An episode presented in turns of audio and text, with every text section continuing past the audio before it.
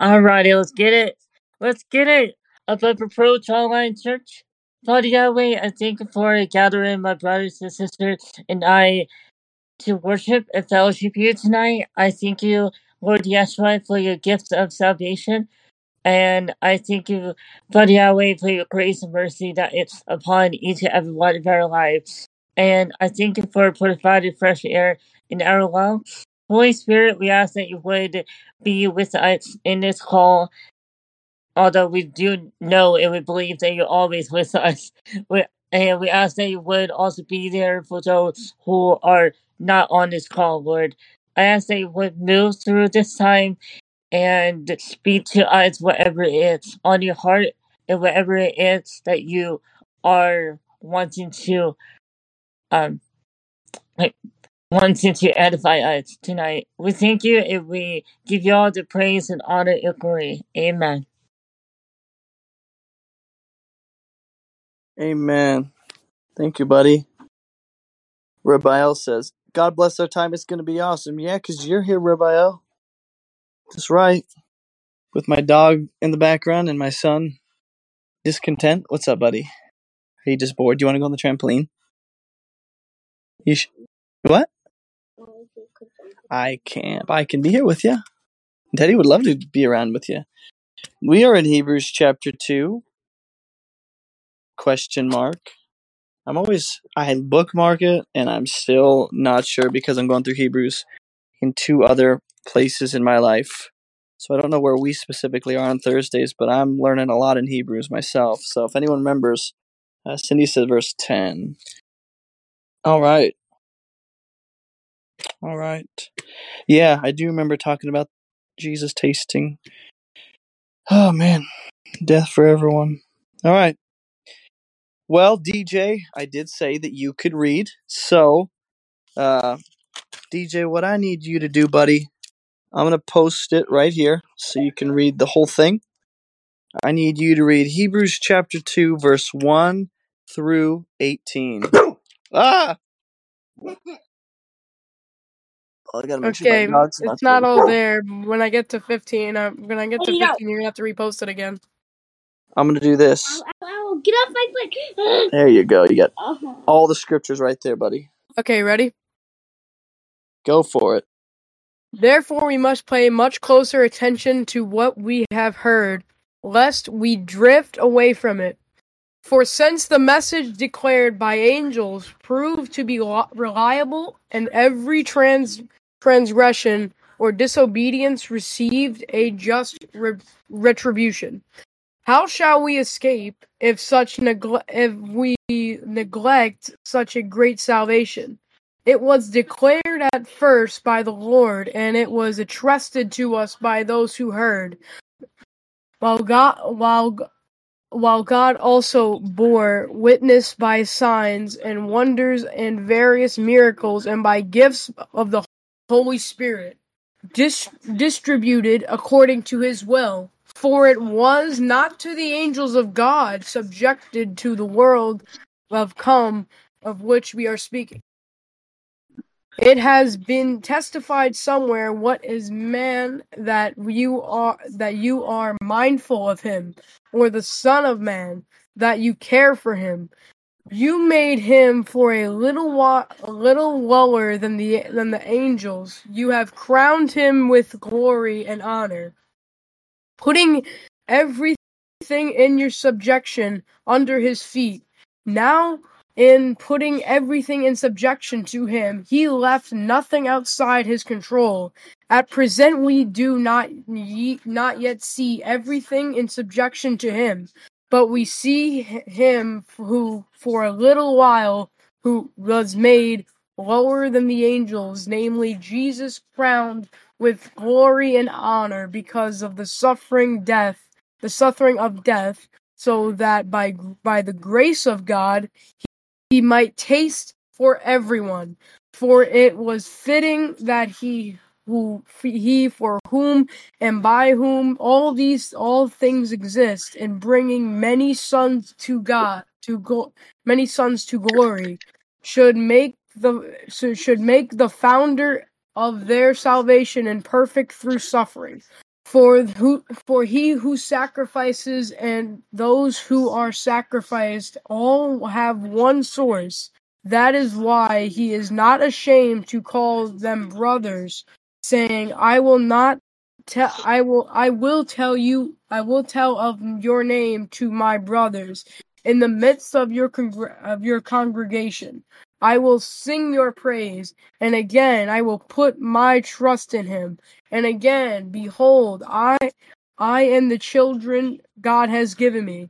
Since therefore the children share flesh, blood, him he himself likewise partook same things that through death he might destroy the one who has power of death, that is the devil.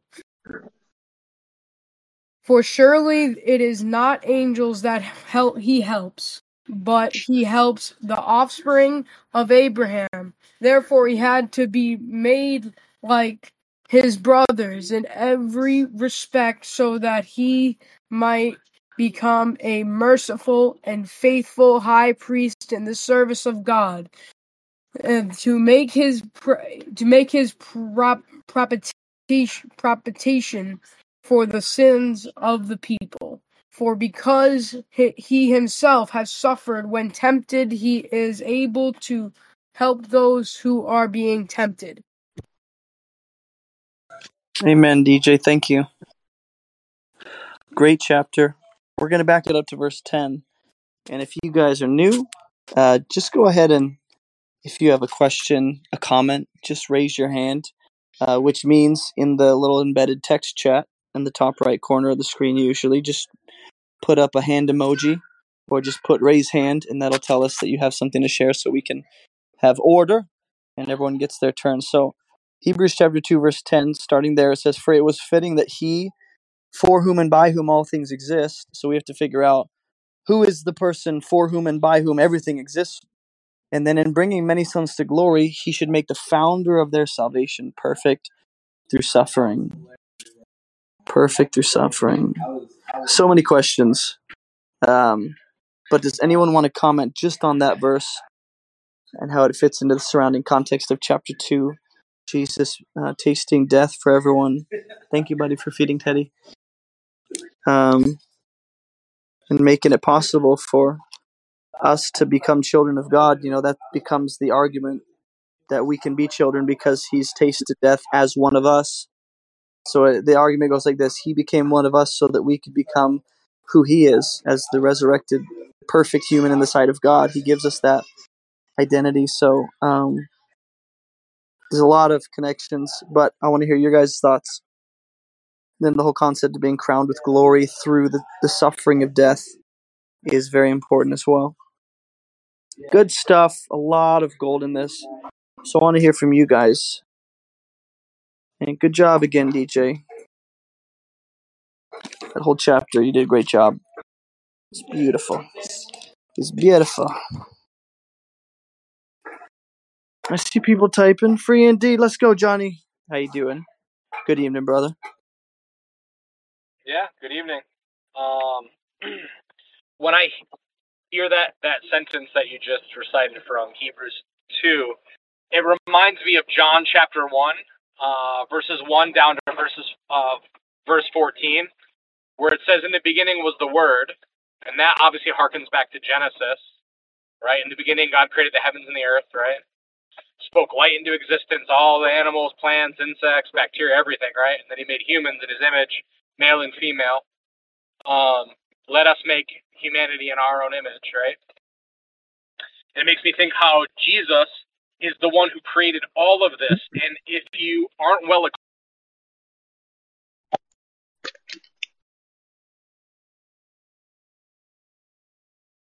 Johnny, you cut out. You said if you're, and then it just went blank. Johnny, Johnny, Johnny. Come on, guys, cheer him on. You might not have service. Ken, we're on Hebrews 2, verse 10. Let's go, Johnny. You got this, Johnny? Yes. I should have enough signal now, but maybe not. I don't know. There he is. Yep, we can hear you. Go for it. All right, praise God. All right. I was gonna say, if you're not acquainted with the Bible's theology on the creation account, it was Jesus himself who made everything. And you know, we we see that in the Bible, you know, and it's like when Hebrews is talking about all things were made, it's like it's it's like kind of like makes me think that we were all made for His enjoyment in eternity, you know. So His His death and His suffering on the cross that makes a way when there is no way for sinful humanity to be reconciled back to the Father. Well, He made us for His glory, and He's not going to just let us slip out of His hands.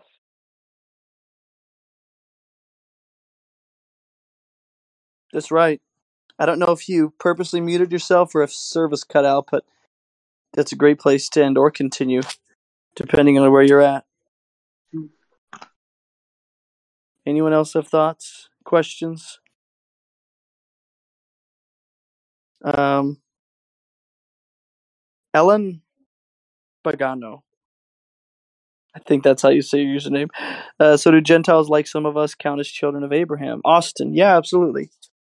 Absolutely, especially when you get to verse 12, that's going to become very evident. In fact, I uh, I've been hearing not as much lately, but at least in the last year, I've heard this argument quite a bit that you know salvation was only for the Jews. God has that chosen people and doesn't invite the Gentiles into the new covenant the way Jews are invited in. And God's focus is on the Israelites and and then I came across Zechariah two eleven through twelve where it actually says that every nation, not the Jews from every nation only, but every nation, every tribe, every people will be a part of this kingdom. So yes, we can all be children of Abraham through faith.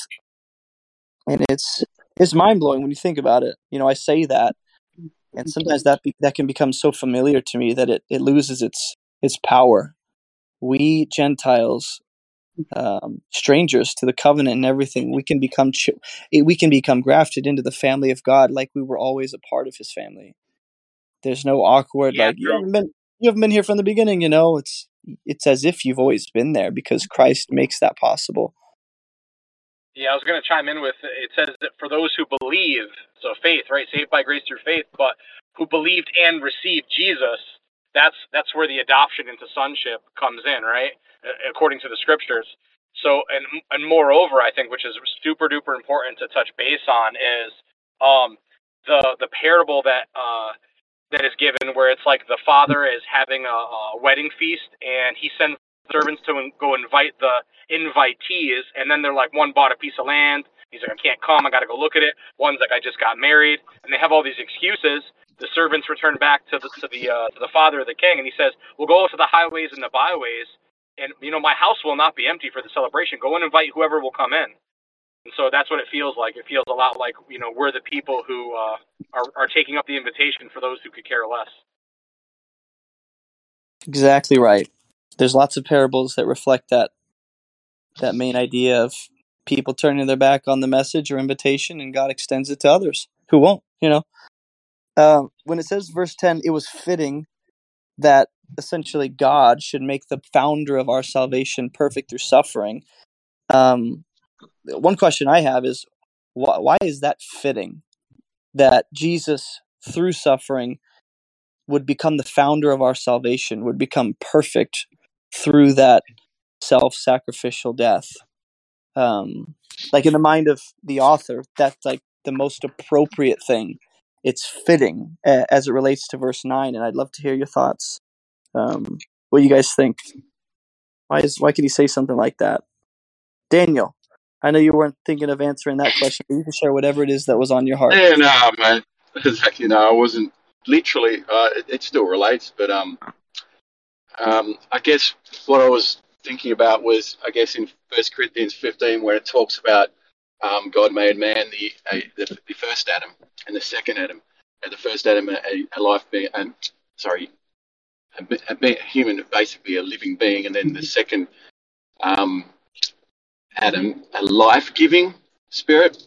And I was just seeing that with the correlation of when you're talking about being fitting that that Jesus basically should suffer and come in and you know subjected to everything of this existence. This is the again, this is, always comes back to the mercy and the love of God that we are brought into um, how it, the way that his first plan was for all humanity to have partaken of the tree of life and his will will be done and that for, for humanity to be reconciled that you know we're all we're all of the first Adam and so therefore for man to be for God's redemption plan would have to come you know um, it didn't have to but he chose to in love because um, his will will be done and he's sovereign over all things and he will no matter what we do he will reconcile this because that's part of who he is.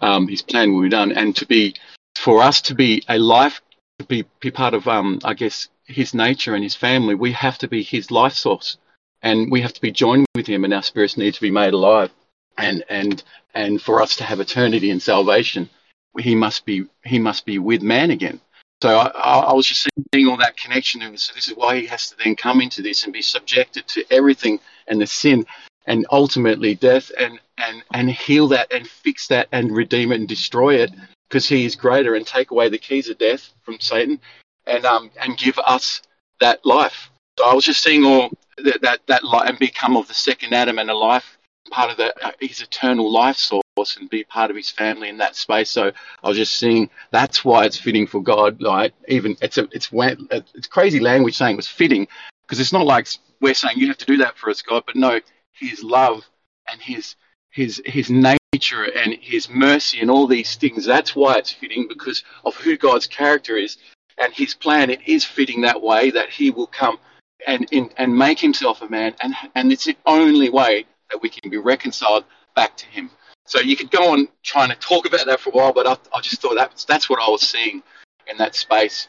Um, and yeah, so to be sanctified, in other words, we he has to become part of us to actually induce that sanctification back into man again and overcome it um, on the cross, that as we know. So that was what I was trying to, I was seeing in that space before you asked the question. oh man, that is so good, and you make a bunch of good points. The one that stuck out to me was just that, you know, pretty much, yeah, God doesn't have to. It's not that God should, it just makes sense that he did. That's the difference. It's not, hey, he should have, we deserve it, we're entitled.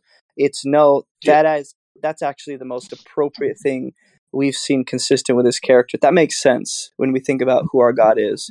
You know, it, it's fitting. And then you have this this pause and he the author doesn't have to describe God in this way, but he does to emphasize something. He says, uh, "The one for whom and by whom all things exist," and and you wonder why he pauses. He almost takes a breath to gather himself, and then he goes on. But he he pauses to really emphasize who God is as it relates to what He does for us. And so there's something about the way God is the one that all things exist for. God is the one by whom everything exists. That God brings many sons and daughters to glory through what he calls a fitting sacrificial death by his son's part. And so, one question I have is, you know, how does that um, that description of God uh, relate to what he's saying about us coming into glory? He could have just said, "Yeah, God uh, made the founder of our salvation perfect through suffering, but there's a specific description that he's the one f- everything exists for, and he's the one who sustains all things. And I just want you guys to meditate on that and think through that. Um, any thoughts? Um, anything that stands out to you? because that's something worth meditating on.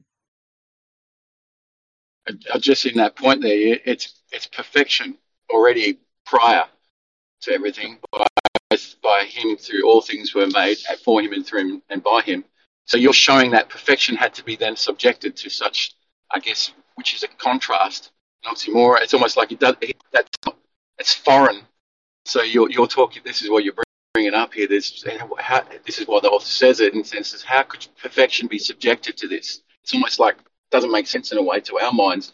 But in order for sons, for us to receive the glory, perfection has to come into corruption. A seed has to be sown perishable so it can be, it can be risen imperishable. And this is that whole, that's so deep in that, in what you're, that's what you're, I think you I'm seeing in there anyway. Absolutely. And I, I was asking not because I know, because I actually want to know. I want to hear your guys' thoughts on that perfection. Someone was like, well, uh, imperfect, an imperfect being can't produce something perfect. It's not Yeah. consistent with its nature. So if God is going to perfect and make something perfect, uh, he himself has to be that. And so God being the one who holds all things together is the one for whom all things exist. You find that he's the purpose of all things. He's the he's the one who upholds all things. That God brings us to glory um, and is able to do so uh, because he upholds the whole universe. So you wonder how a God can, how this God can make us children through the suffering of his his his loving son's death, and it's because he's definitely capable. Looking out at the universe at what he's capable of, he could do that. Uh, he's very powerful, and eh, then you take that powerful sovereign, you know, um, God who upholds all things, and he subjected himself to human suffering. That's where that's where the disconnect often ends up being for us going, hmm, yeah, I don't think if I had all power to do anything I wanted, I would subject myself to death at the hands of my own creation. I probably wouldn't do that. And that's why he's holy. That's why he's different. Um, because he does that in order that we might become perfect with his son. And maybe that's another follow up question is what does it mean that Jesus is actually, you know, the founder of our salvation is made perfect through suffering? Because, you know, he is perfect. I thought he's he's never changing. He's the same yesterday, today, forevermore. So how could Jesus or in what way does he become perfect? You know, is that morally? Is that spiritually? What's going on there? I'd love to hear your guys' thoughts. But first, I'll get to Christian. He's patiently waiting with his hands up. Go ahead, Christian. What happened to your giant hand? I, I really loved that that giant hand you used to drop in the chat. Can we bring that back, Christian? Just that mega hand. Always made me laugh. Go ahead, buddy. Uh, let's see. I was trying to organize, but I saw it. Despite the last study, I feel like now that on the podcast too, I feel like I confused the heck out of everyone because my brain was utterly scrambled. So I'm gonna do my best to make it simple, uh, and agree with the point that you are making as well. Daniel, Daniel, you don't mind reading your mic for me, please? Yeah. Christian, what was that? I didn't. No, I was just asking Dado to like mute his mic for a second so I can. Oh, sure. Oh yeah, there we go. So okay, thank you. Um, so I agree with like you saying that uh we can't really do anything to make ourselves perfect. It's actually only because of uh, Christ that we are made perfect in Him. And it makes me think a lot about the fruit of the Spirit, which is, is in Galatians 5 22 to 23. And by our personal faith in Christ, in our Lord Yeshua, He, through the, His Holy Spirit, it produces the fruit of of well he makes us holy he makes us holy by the indwelling of his holy spirit and by his holy spirit we have the attributes the nature and the perfect nature the characteristics of him which is love joy peace patience kindness faithfulness gentleness and self-control.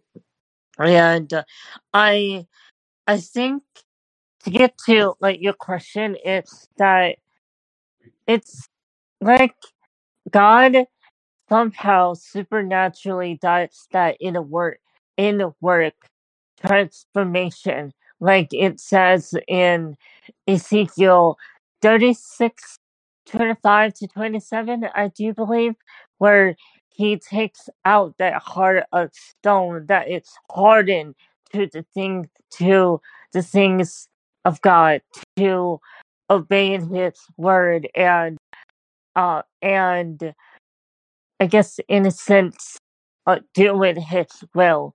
He replaces that hard heart of stone and replaces it with a heart of flesh, which is more receptive to the Holy Spirit and more receptive to doing and willing to do His will and more and I guess yielding to do what Him each and every day. Um, although anyone can correct me on this, so I think I think it's just trusting in his handiwork, and it's not by our own selves. Because if we, I think somewhere in Romans or in Galatians, it says it talks about like the law that brings forth death, but the law by the but led by the Spirit. Um, I guess we're not bound to all. I think. Um And so, like, in a sense that because of his spirit, we are not, like, uh, I don't, sorry, my hearing aid acted up. Um, I guess, I guess really just trusting in his sanctifying the work and by trusting in his Holy Spirit that we are freed and not bound to, um, the law of sin and death, which it's like I guess import imports a burden onto us. I don't know. Maybe that can give you something to work with. That's I I think all that I got.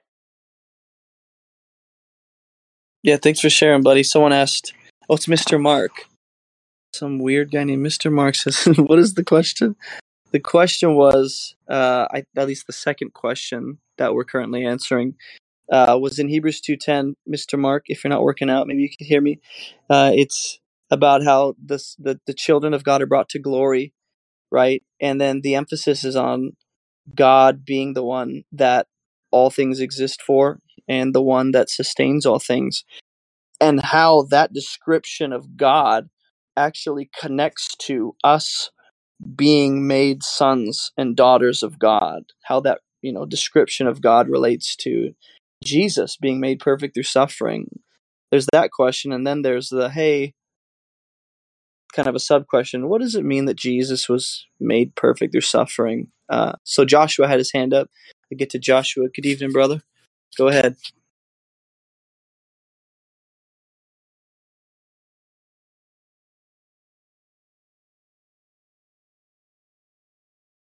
Joshua, are you there, buddy? I don't think you're coming through if you're talking.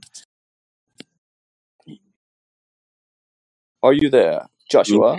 There he is. Go ahead. Sorry about that. Mic problems. Um, so this word perfect, I'm putting it in the chat. And think about the thing Jesus said before he died. It is finished.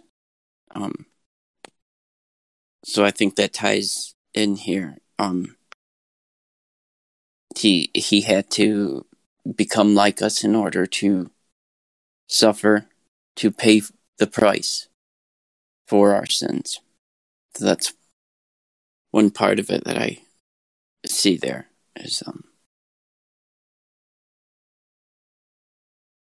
and then back to the question before that um and it ties in with what Christian was saying a bit is um my mind isn't um wanting to articulate right now. So hopefully you can just put it together with this. Um it just made me think of Ephesians 2 where it says for by grace you have been saved through faith and it is not your own doing. It is a gift of God not a result of works so that no one may boast. And then this next part is important like the why the why behind it. For we are his workmanship created in Christ Jesus for good works which God prepared beforehand that we should walk in them. So it's I guess in short it's it's all for his glory it's so that we can become like him so that the the glory of this temple will be greater than the last, greater than the glory that even Adam and Eve had. Um, and part of that is through suffering, through the knowledge of good and evil, and being sanctified apart from the evil. Um, it just makes for a a much more glorious temple, and there's more I could get into, but we will touch on it later um, in the chapter.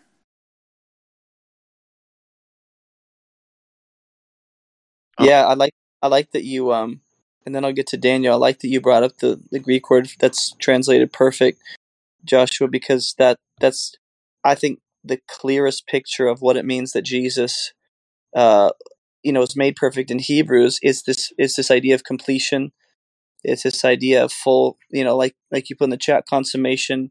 It's a it's a fulfillment, consecration to the to the fullest.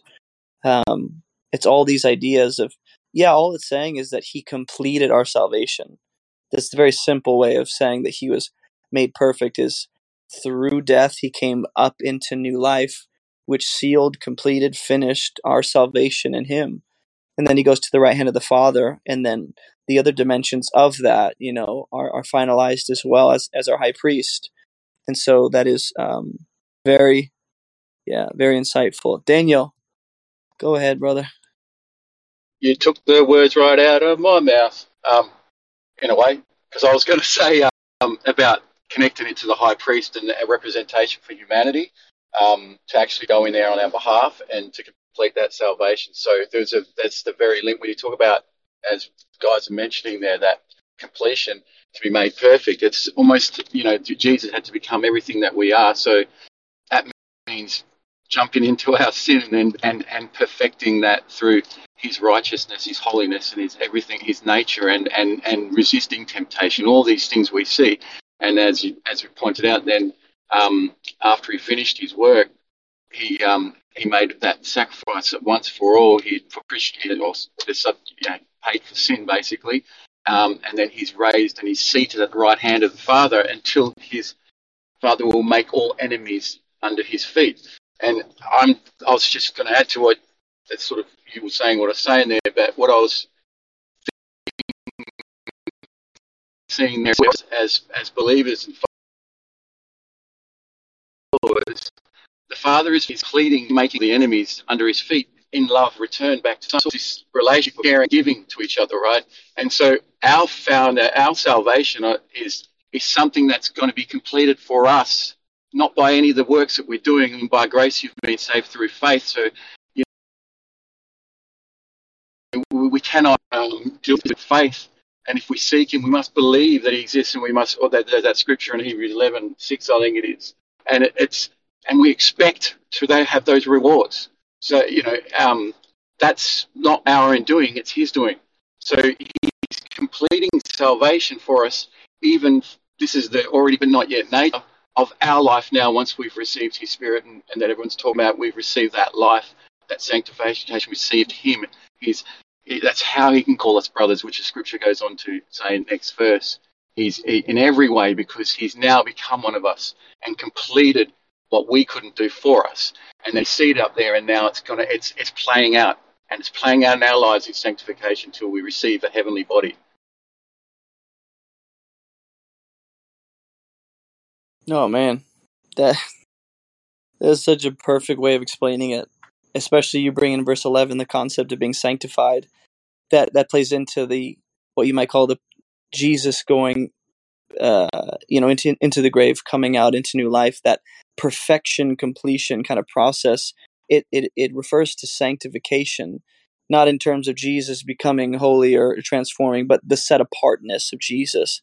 Um, because if you read verse 11 it says he who sanctifies and that's the father and those who are sanctified, or I guess the Son rather, sorry, for he who sanctifies and those who are sanctified all have one source.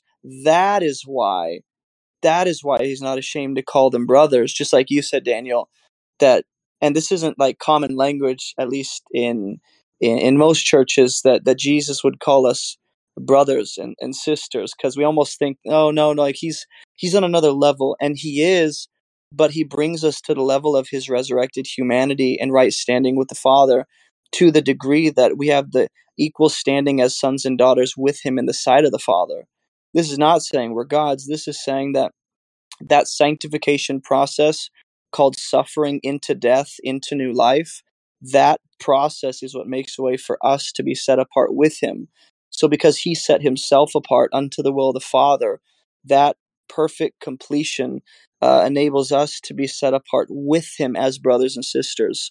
So this is not us like you said daniel uh, doing anything to accomplish or become. This is you believe in the son and, and him and the father complete all the work on the back end of salvation and on the front end on every end of this whole process just by you believing. And the sanctifying here uh, a lot of people you know get caught up in the concept of well becoming progressively more holy in every way of life but sanctifying it's, it's just simply the act of being set apart or the process of being set apart.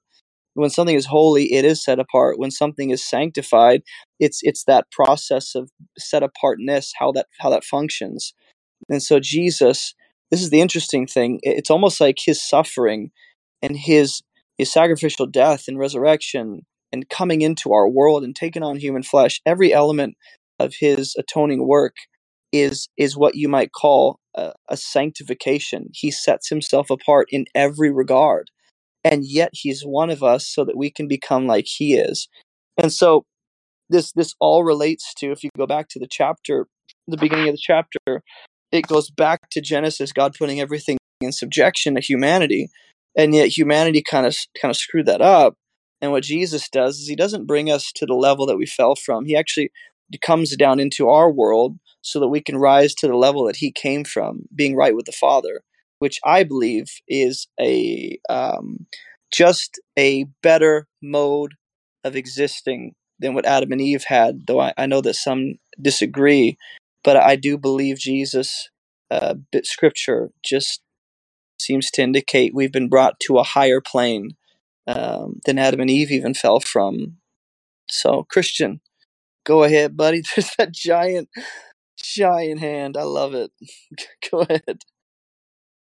Yes, indeed. You you asked for it, and now you received it.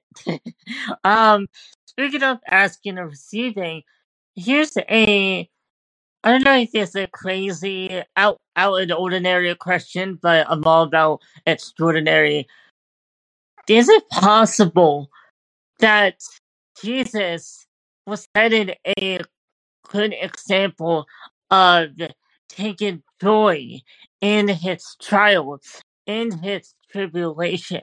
Like, think about it. Like, um, what the reason why James talks about that in the in the first chapter, verse two to three, in regards to how we deal with, uh, well, our own sufferings and temptations. It's not at that we're not we're not having to deal with uh, being crucified. No, but I my mind wants to think how even though through all that agonizing pain and all of that gruesome and brutal death that Christ endured, is it possible or out of the ordinary that he actually actually was setting an example of taking joy in what uh what he had to go through? It's in regards to him actually doing the Father's will not not mitigating or nullifying the fact that it was painful and he was anxious and literally sweating drops of blood i think however i feel like i feel like there's a part of me that he took joy even though he felt the physical and spiritual pain of being separated from God and taking all of you know the sins of humanity on him. But on the other side, he was taking joy and and knowing that he is actually fulfilling God's plan from the very beginning all the way in from Genesis.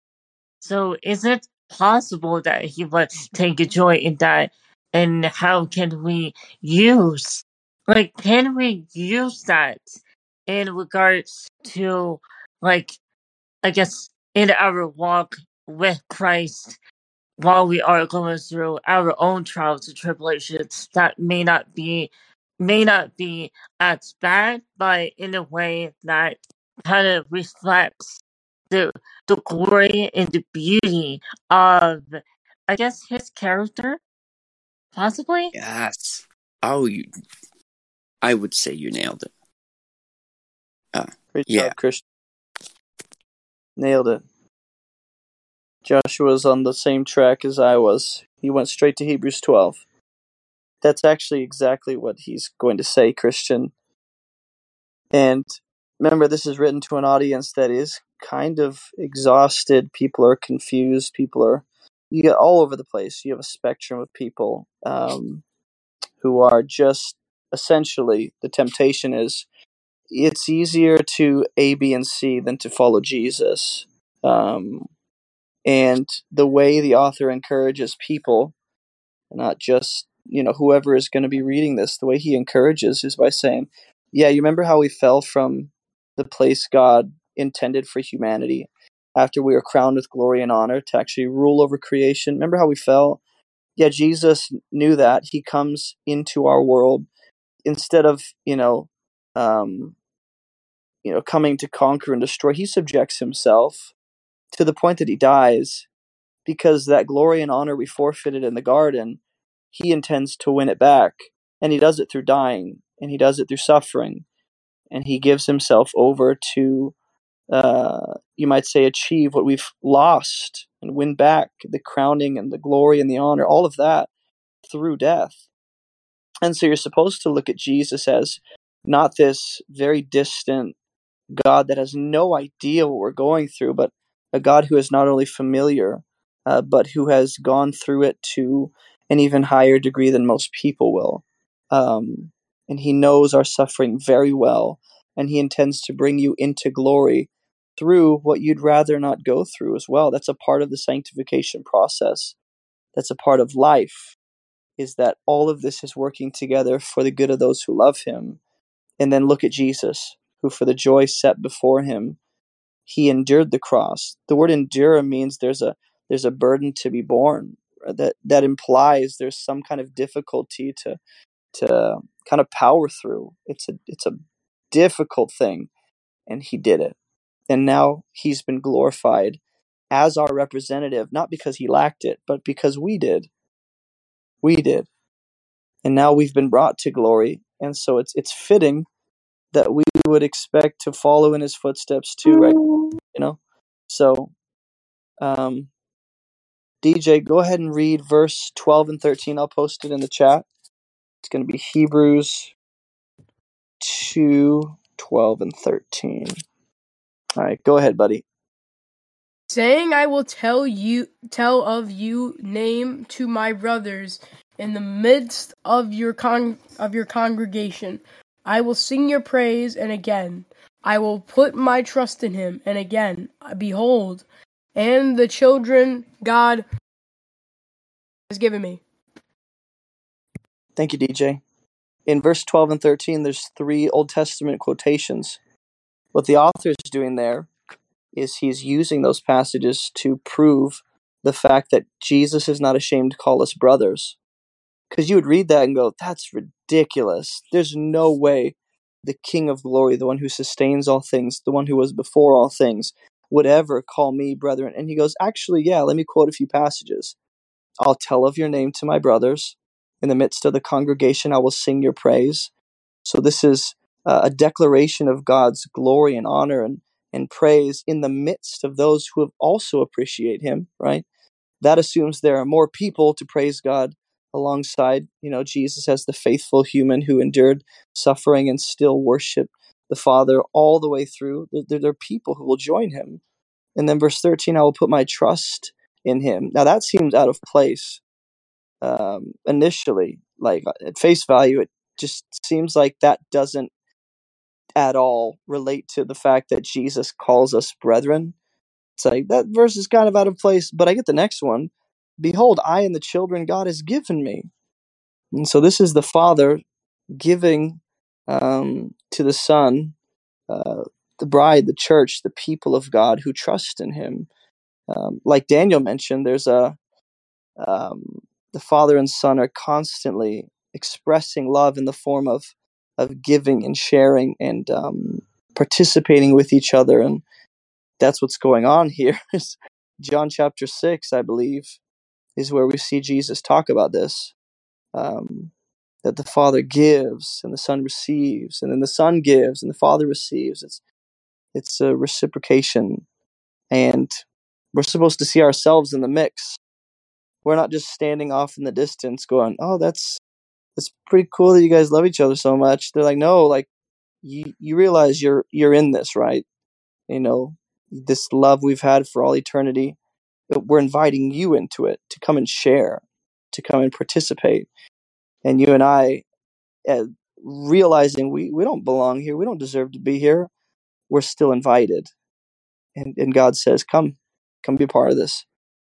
So, you know, looking at verse 12 and 13, anything stand out to you guys? Questions? Um, I don't know, any realizations? Love to hear what you guys are thinking. Maybe you can answer my, I guess, question, verse 13. How does that fit in where he says again, "I will put my trust in Him." Now that sounds like um, Jesus speaking. He's going to trust in the Father. Just how does that relate to sonship, glorification, us becoming brethren? Is that trusting into death? If so, why why that verse? He's going to be very selective, very intentional about the verses he chooses to quote from the Old Testament. And uh, let me look at what verse he's referencing. Uh, what is it? Hebrews two thirteen. But yeah, if you guys have thoughts, jump on while I look this up. Either Exodus or Psalms, Hummel says. Hebrews two thirteen. It is, huh? It says cited from Isaiah eight eighteen. But that is the the second half of verse 13, not the first half. So there's no word for word parallel quotation. Seems like a conglomeration, uh, almost like a paraphrase of the Old Testament, a combination of verses. Because it says Psalm 18:2, Isaiah 8:17, Isaiah 12:2. So that just seems to be the way the author's using it, huh?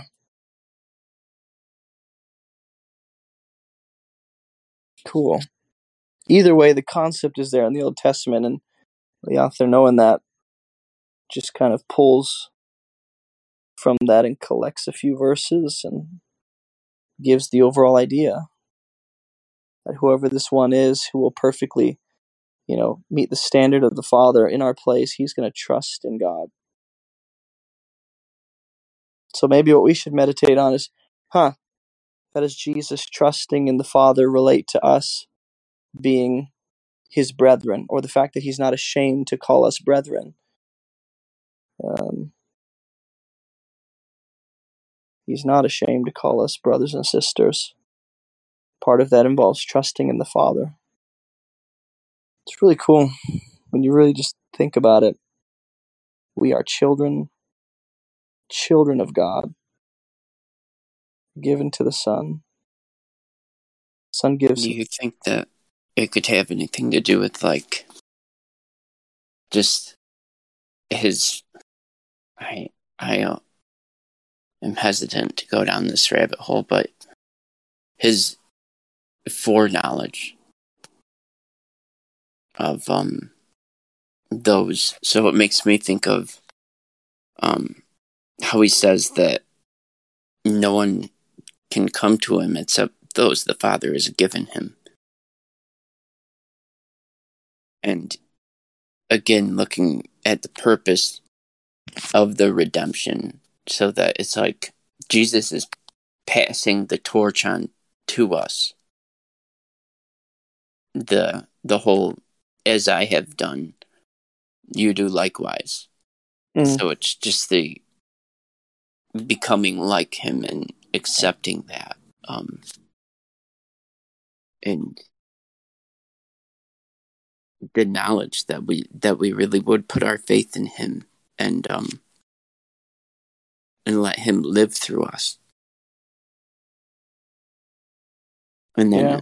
of course you can't have that um apart from him paying for paying for everything about us that does not look like him. Yeah.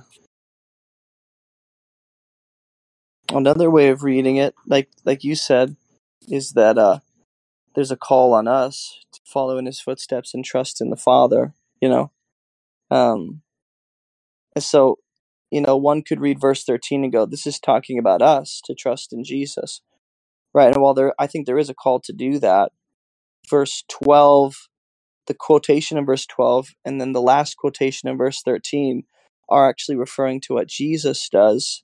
So I think in order to be consistent, if he's going to use each verse to accomplish the same thing and emphasize the main point, the same point, it, it would make sense to me that verse 13 would be about what Jesus does.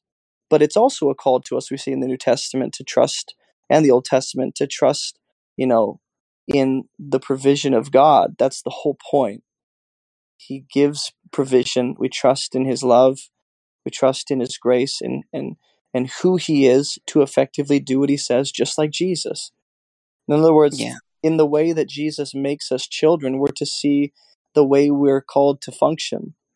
So we're not just looking at that going, pretty cool, and I can go and just kind of have this title of child of God, but live how I want. No, Jesus is saying, actually, you're supposed to see what I did for you, not just as the way I accomplish your sonship, but the the the model of your own life. You're supposed to see that as an example to imitate. You know, um, to trust in God involves sometimes, you know, depending on what God's called each person to, even to the point of, you know, dying for what they know is true and believe in about their Father. It's this trusting God with our life to the point of death. That's easier said than done, right? But that is the the kind of trust that is appropriate to children of God. It's not like God is holding, you know, holding you hostage to do that. It's just, hey, this is appropriate. This is reasonable, you know, since you're so secure in your mind and there's there's a way to live now and it's look at Jesus, the founder of your salvation. And then chapter 12 will say, who for the joy set before him, he endured the cross. Once again, that reference. So there's always this, he founded it, you know, he finished it, he'll continue it, but here's your your role as someone who's a part of this family. You know, when someone's in a family, everyone has a role to play. Everyone has a function. And it seems like Jesus sets the the bar for how every single child of God is supposed to function. So Yeah. Yeah, and I guess um sorry. no, go ahead. I, um even though it seems like it's sort of putting the focus back on us, but it's still really what he's doing. It's still the work he's doing. Um even what we do is really ultimately just what he did to us. Um our work is still his work. Um when it's done in his name. If that makes sense. I don't know. I Say that last part again so I can make sure I understand, Joshua. so even even when we are putting our trust in him Uh huh. like that's his work like like the the only reason we come to god in the first place is because he draws us to him you know So it's it's Make. Yeah. Exactly. so it's really like having to do with us, but it's what he's doing at the same time. Like I don't know, it's it's really hard to explain. Sure. Yeah, yeah. You know, God is the initiator of everything in terms of He's made the provision for us to respond the way we can. So while we can uh, say that, you know, I chose to do that, I exercised my free will, it is God who made the conditions what they were for us to be able to do that. He made it possible. He gave you breath in your lungs. He gave you cognitive ability. He gave you a world to actually do this in. You know, so while while it is like, hey God, I did this, there's no credit. Um, as if God's like, whoa, I'm impressed. I never thought. He's like, "Um, actually, my, my son made way for that, and you know, it's fantastic that you're partnering with with me in the earth, and I, I'll even reward you. But uh, you're right that He is the source of those things. So it seems like everything we do is always to be a response. It's just yeah, Hummel mentions that Jesus says the same thing to Pilate, and, and God will say the same thing to the nations and the kings and the governors and King Nebuchadnezzar.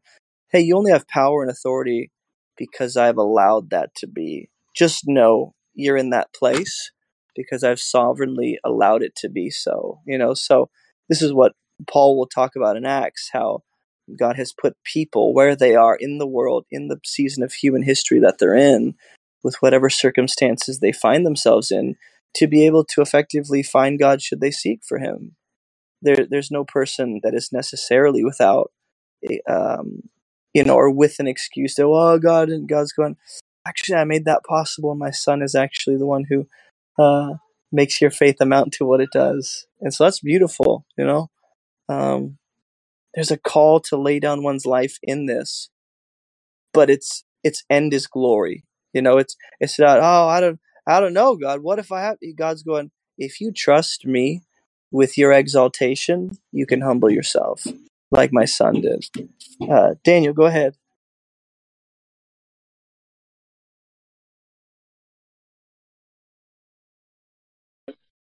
Um, yeah, I guess just the concept of actual the Sabbath rest is what we're talking about, and it was made for man, not man made for it. And understanding how Jesus completes it, and he's at the right hand of the Father, and where uh, you know it's really when we start looking at what we got to do. And I think James put a scripture there where he's uh, that really relates to this is us that trust, right?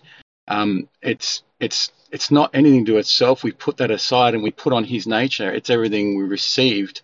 Um, so therefore, He's completing this work and, and, and entering into that Sabbath rest is where the where the Son is now because He's been through, completed all the work that we're talking through. Now He's sitting at the right hand. He's brought humanity back into that place, and this is where, I guess, where you're saying um, that that you know Adam and Eve were were still yet to re, you know if they had partaken of the tree of life, then they would be where Jesus is now in that new creation life and what he's bringing humanity back into.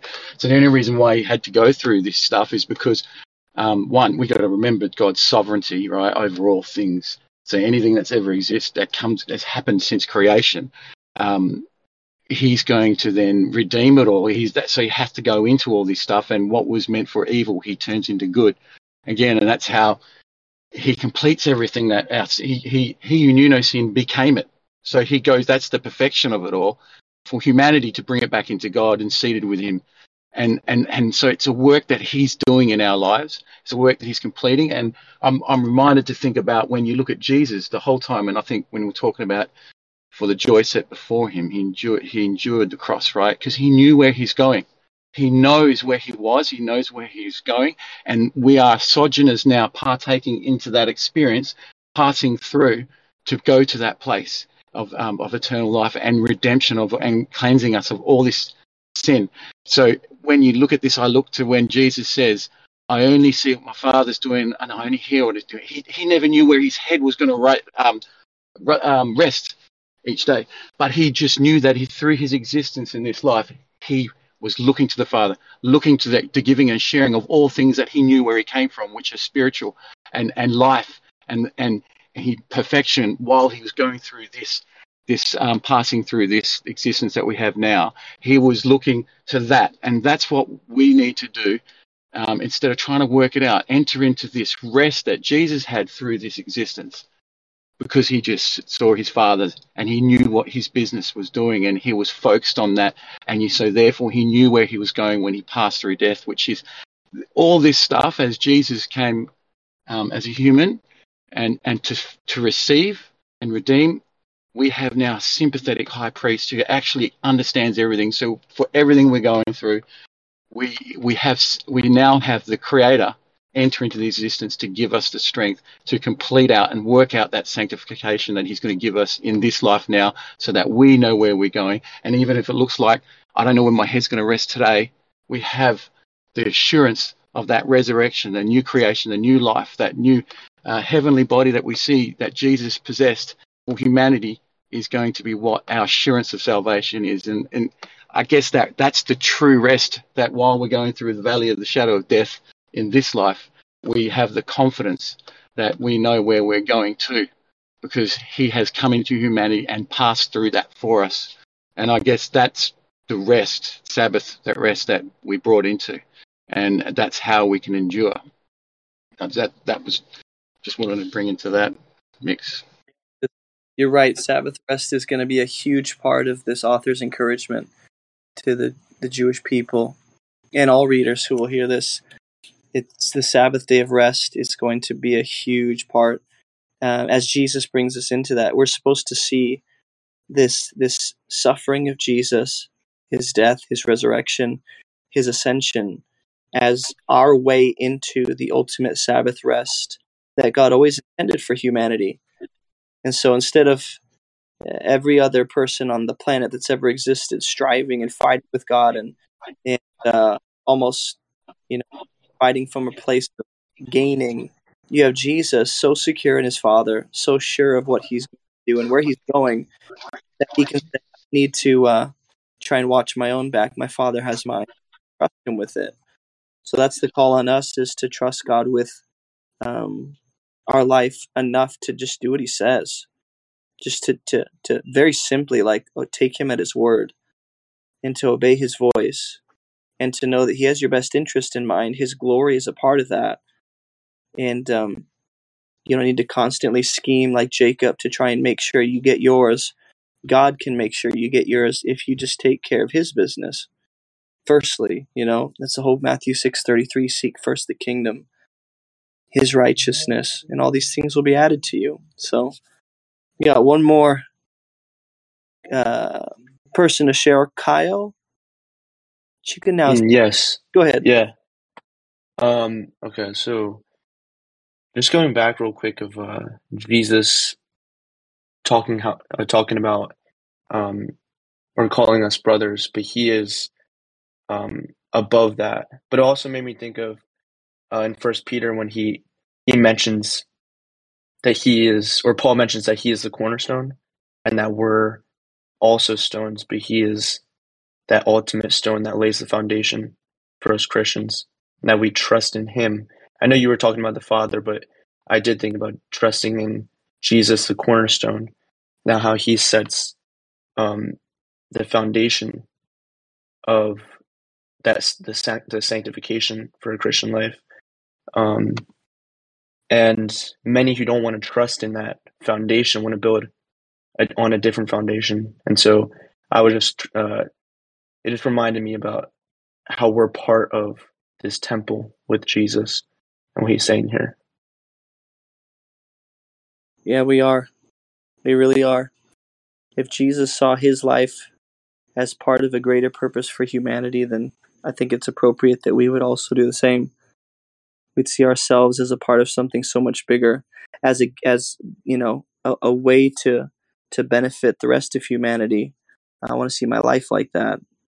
I am a, you know, without getting a big head, I want to be a gift from God um, to humanity that will never ever be on the level of what Jesus has given. But but the point is, I want to follow in His footsteps and be a gift to people instead of taking. Jesus doesn't come to take. You have Adam and Eve taking in the garden, and that's why we're in this whole mess. And Jesus gives; He doesn't take. He gives and gives and gives. And even though people are taking his life, he still gives it.